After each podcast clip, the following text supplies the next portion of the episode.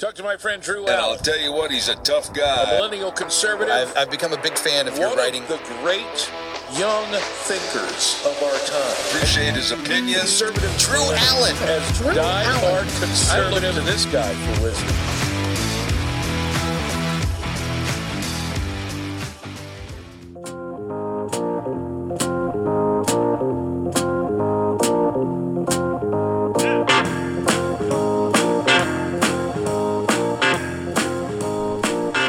Get into some of the other stories in the news later this week in a subsequent podcast.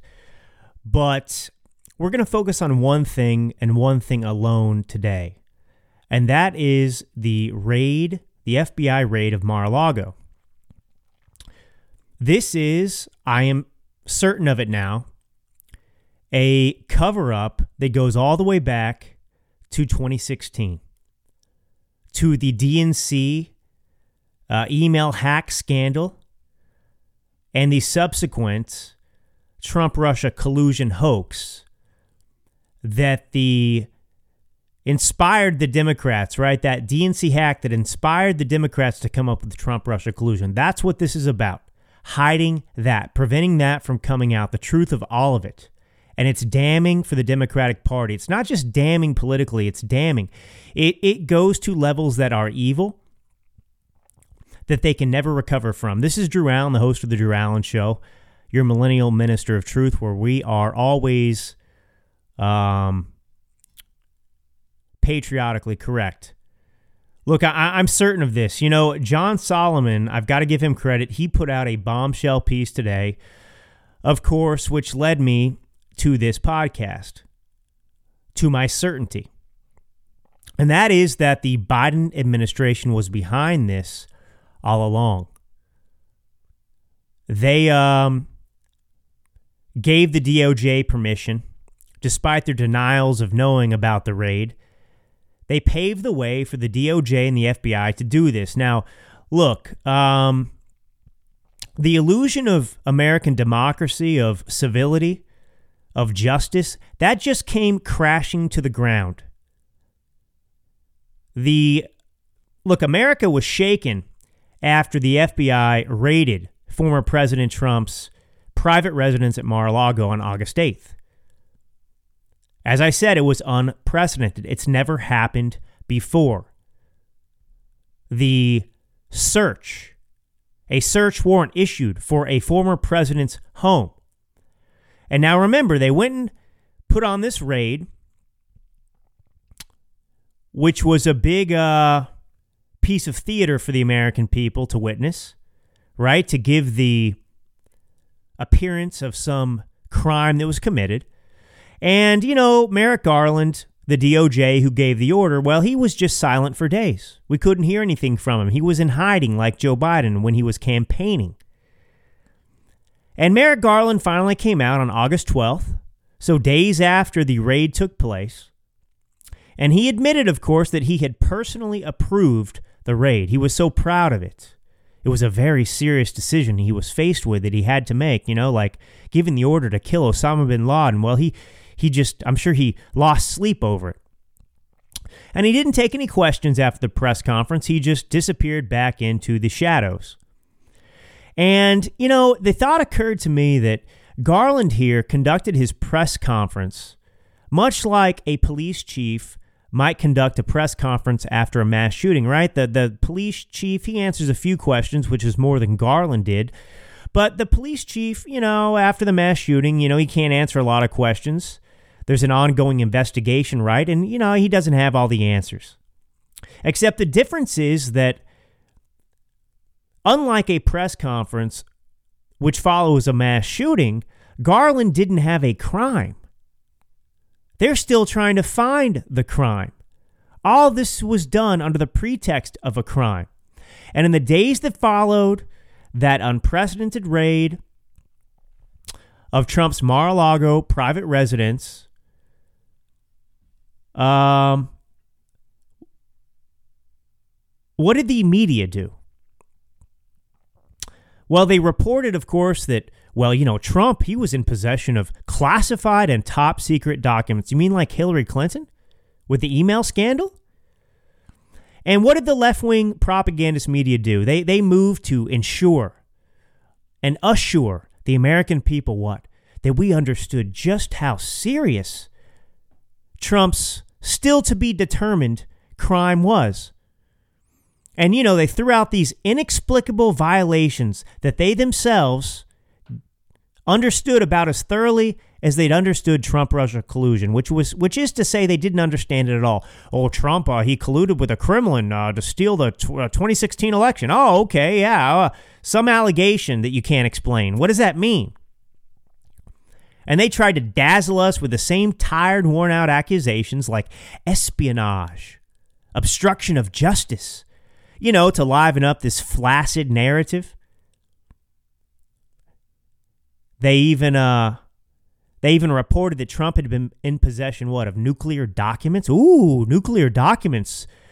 And this uh this this was was done to uh, incite a Schiff erection. Adam Schiff, you know, he he assured us in the past about Trump Russia collusion that there was evidence of collusion in plain sight.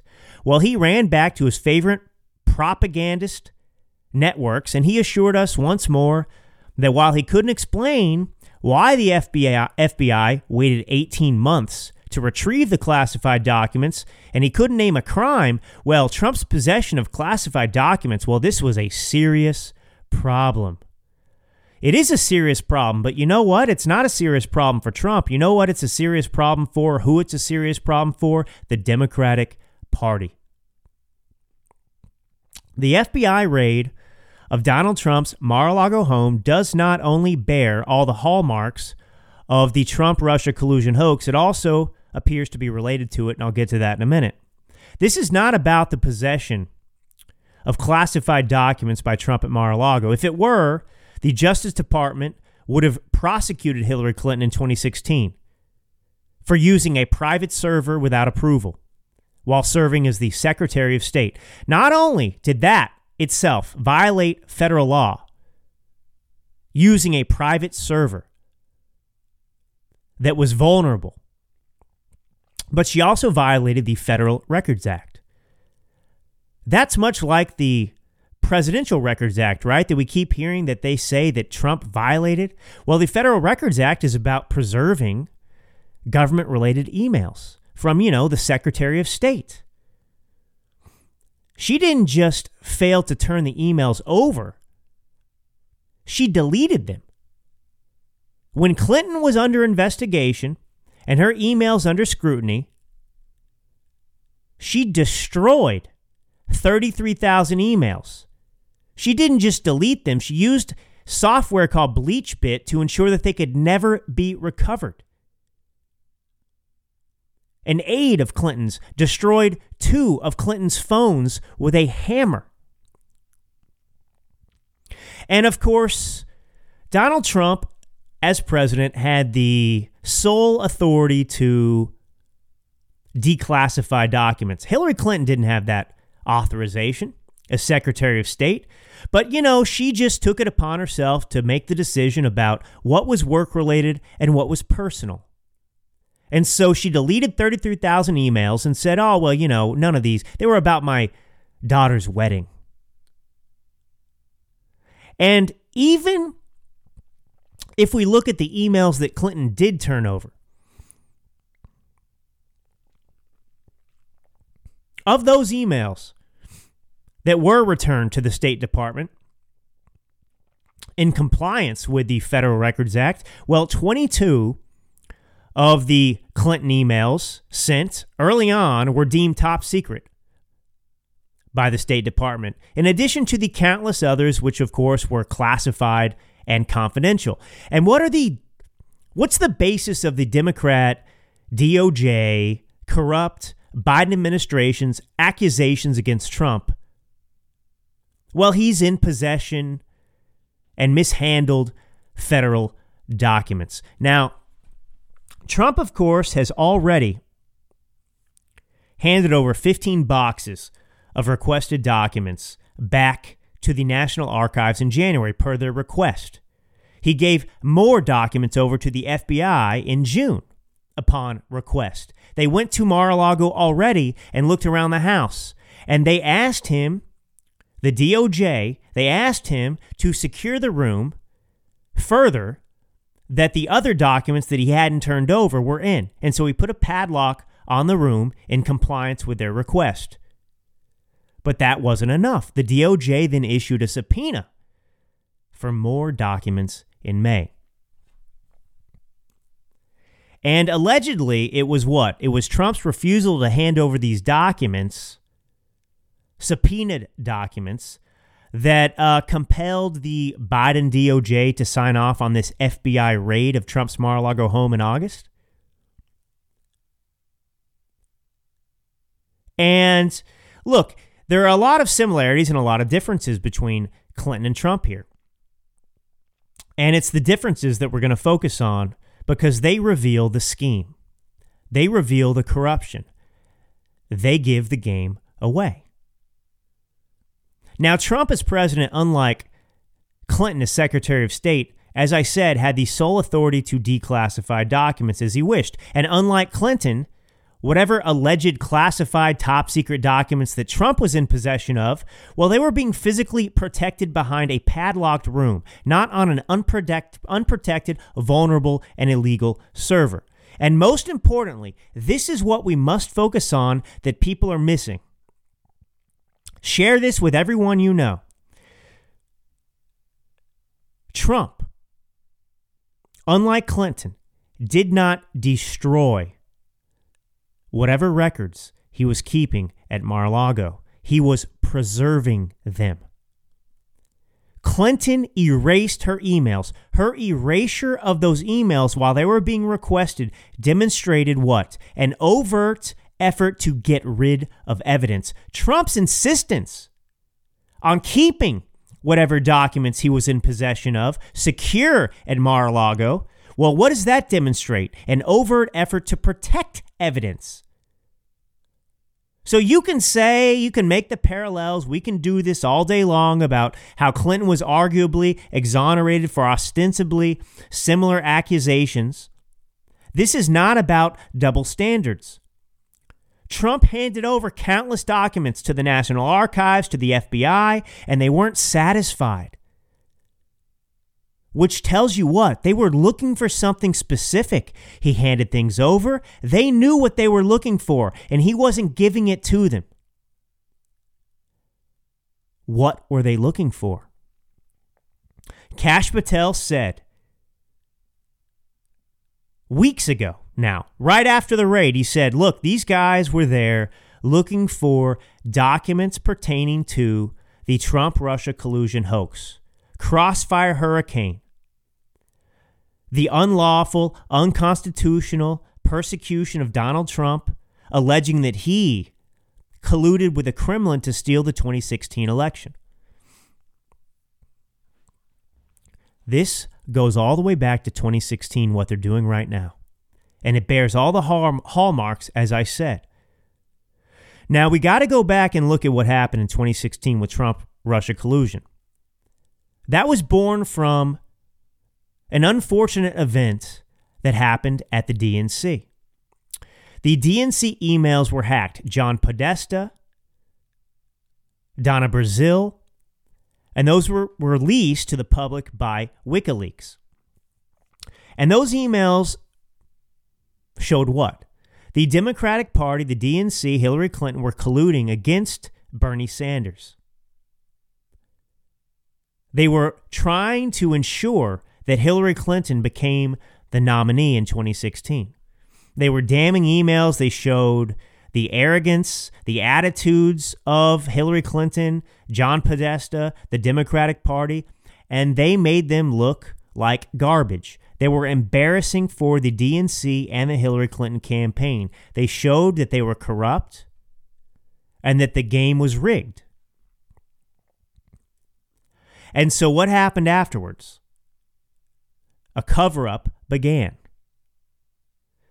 The DNC hired CrowdStrike, which was owned by a Ukrainian individual. CrowdStrike determined that the Russians were behind the hacks of the DNC servers, emails, and so on and so forth. Now, remember that there was a young man who worked for the DNC at the time who was murdered in Washington, D.C. Uh, his murder was never found. The he was the, the, the dead body was found with his watch on his wrist still his uh you know credit cards his wallet was not stolen. So this guy was executed. And have you ever heard of a murder taking place in which no one steals the money from the person the watch from the person? And it was argued long ago and the democrats tried to destroy anyone with lawsuits that made this point that this was an inside job. This guy was targeted because he was the one responsible for hacking, releasing those damning DN- DNC emails. This was a disgruntled individual potentially who was upset with what he had learned while working for the DNC and how corrupt they were. They weren't what he thought they were. And he died. The murder was never found. And this was just swept under the rug. Now, the DNC fought tooth and nail against the FBI's involvement, the federal government's involvement in actually investigating what happened to the DNC, right? You would think that the federal government would be involved in an investigation in which the DNC and Hillary Clinton and her campaign were alleging that the Russians were hacking to change the election results, to interfere in the elections. But that didn't happen. They didn't permit it. They outsourced the investigation to a Ukrainian owned company called CrowdStrike, which gave them the verdict that the Russians were behind it. And then quickly after that, what happened? They accused Trump of Trump Russia collusion. Hillary Clinton's campaign hired a bunch of computer nerds and geeks to plant evidence.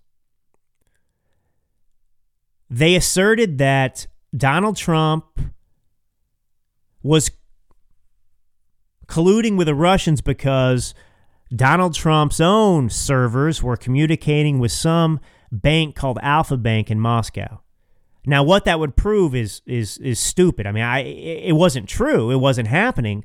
But a bunch of computer nerds made it look like that, and that's when Michael Sussmann, a lawyer for the Hillary Clinton campaign and the and the DNC, went to the intelligence community and said, "Hey, I've got this document that shows that Trump servers are communicating with Bank in Moscow. You should look into this because there may be something to this." And that's when Trump Russia collusion was born. That was part of the Steele dossier, that allegation of the Alfa Bank Trump server contact, pinging the servers, communication between the two. And so the DNC and Hillary Clinton campaign were actually covering up for whatever happened inside at the time in 2016, the release of those damning emails that were embarrassing to them. And so then we had a Mueller investigation. Trump Russia collusion. This has always been about covering their tracks. Something happened in 2016 that they do not want us to know about. I think it extends well beyond Trump Russia collusion. But certainly, Trump Russia collusion was an abomination. It was collusion between the Hillary Clinton campaign, Barack Obama, perhaps, and his administration that was on the way out, the intelligence community, the deep state, to well, it was a coup to unseat a duly elected president under a fictional narrative that they created that Trump stole the 2016 election by colluding with the Kremlin. And all of it was manufactured. None of it was true. It was all a bunch of baloney. And so here we are. We've gone through quid pro quo, which was about Trump's phone call with Zelensky. And what was that about? Well, on a phone call with Zelensky, Trump had asked Zelensky to look into the firing of a Ukrainian government prosecutor who was looking into Burisma, which was the corrupt company, energy company that was paying Hunter Biden tens of thousands of dollars a month. I think it was 50,000 a month. It was some unbelievable number. This guy, Hunter Biden, this kid, was not a kid, he was an adult, had no experience in energy, but he was being paid enormous sums of money to sit on the board of this energy company. And this prosecutor in Ukraine was investigating them. Well, Vice President at the time, Joe Biden, had withheld a billion dollars in aid to Ukraine in order to pressure them to fire this prosecutor, this prosecutor. And so Trump comes along and he wants to look into how this happened. It's a scandal. And then we get quid pro quo, an impeachment. The Democrats want to hide what they're up to at every step of the way. Trump Russia collusion, they don't want us to know the extent of what that scandal was. They don't want us to understand the extent of the scandal that was Joe Biden's interference in Ukraine, getting that prosecutor fired. What was his son up to? The real quid pro quo that happened was between Joe Biden and the Ukrainians. And then we had impeachment.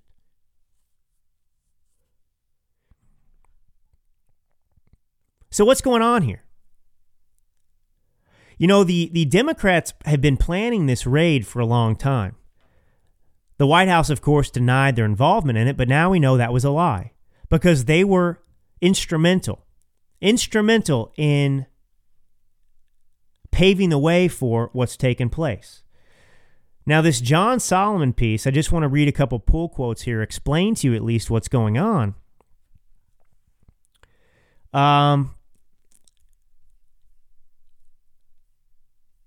All right, let me let me find this here.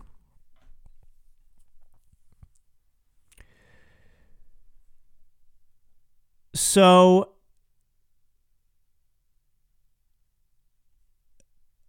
John Solomon in his latest piece, he writes about how the White House Deputy Counsel, Jonathan Su, well, he was engaged in conversations with the FBI, the DOJ, and the National Archives as early as April. And in April, uh, actually, this isn't even right. You know, uh, Donald Trump turned over 15 boxes of classified documents, alleged classified documents, and other materials to the National Archives voluntarily as early as January. Uh, but anyway, by May, the deputy counsel, Jonathan Su, told the archives that Biden would not object to waiving Trump's claims to executive privilege. Now, all this is absurd anyway. We're going to fight through this because we need to have the information. Because Trump hasn't done anything wrong. And as I said, if this was really such a scandal and so outrageous, they would have prosecuted Hillary Clinton for it. So this isn't about that. It's about exactly what I've explained to you. But look, they've had this scheme in place and they have long uh, been worried about Trump exerting some executive privilege. Now, Biden waived his former predecessor, Trump's executive privilege, and that's what made it possible for the DOJ to assemble this grand jury and get them to issue a subpoena compelling Trump to turn over any other materials he possessed, right? So I said, Trump turned over 15 boxes to the archives, he turned over additional materials to the FBI, and then he padlocked uh, uh, uh, you know, a room that contained additional documents. And the FBI knew he had these documents for 18 months. And just now, all of a sudden, they're raiding his home to get them. They really wanted something that he had, and they're not telling us what they wanted. And the assumption is that if we actually get an unredacted affidavit, it will reveal that they say exactly what they're looking for, and that will give the game away.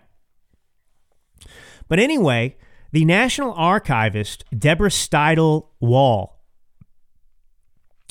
uh, she wrote a letter on May 10th that she sent to Trump's lawyers. And this is what she wrote.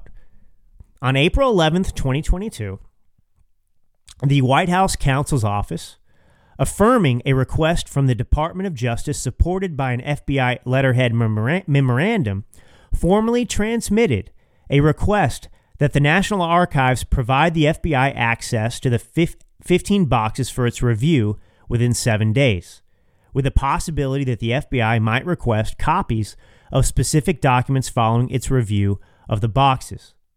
That's what she wrote to Trump's defense attorney, Evan Corcoran. So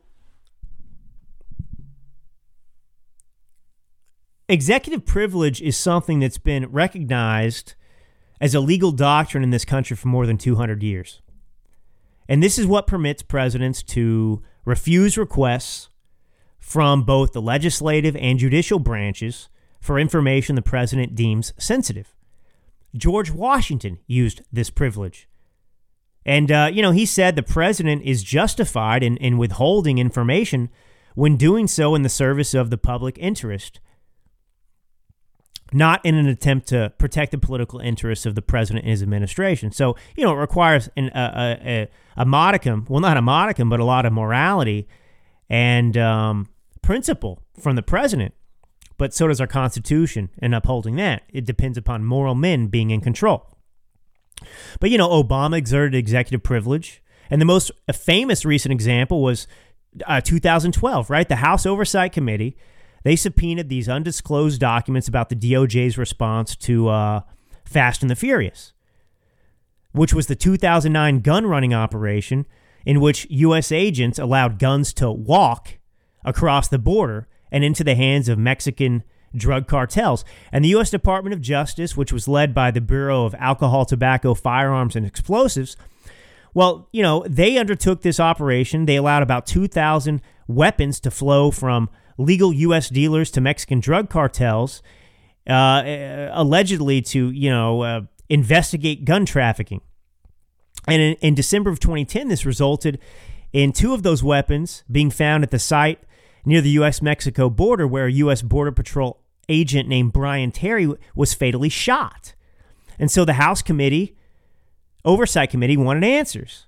And they subpoenaed the documents.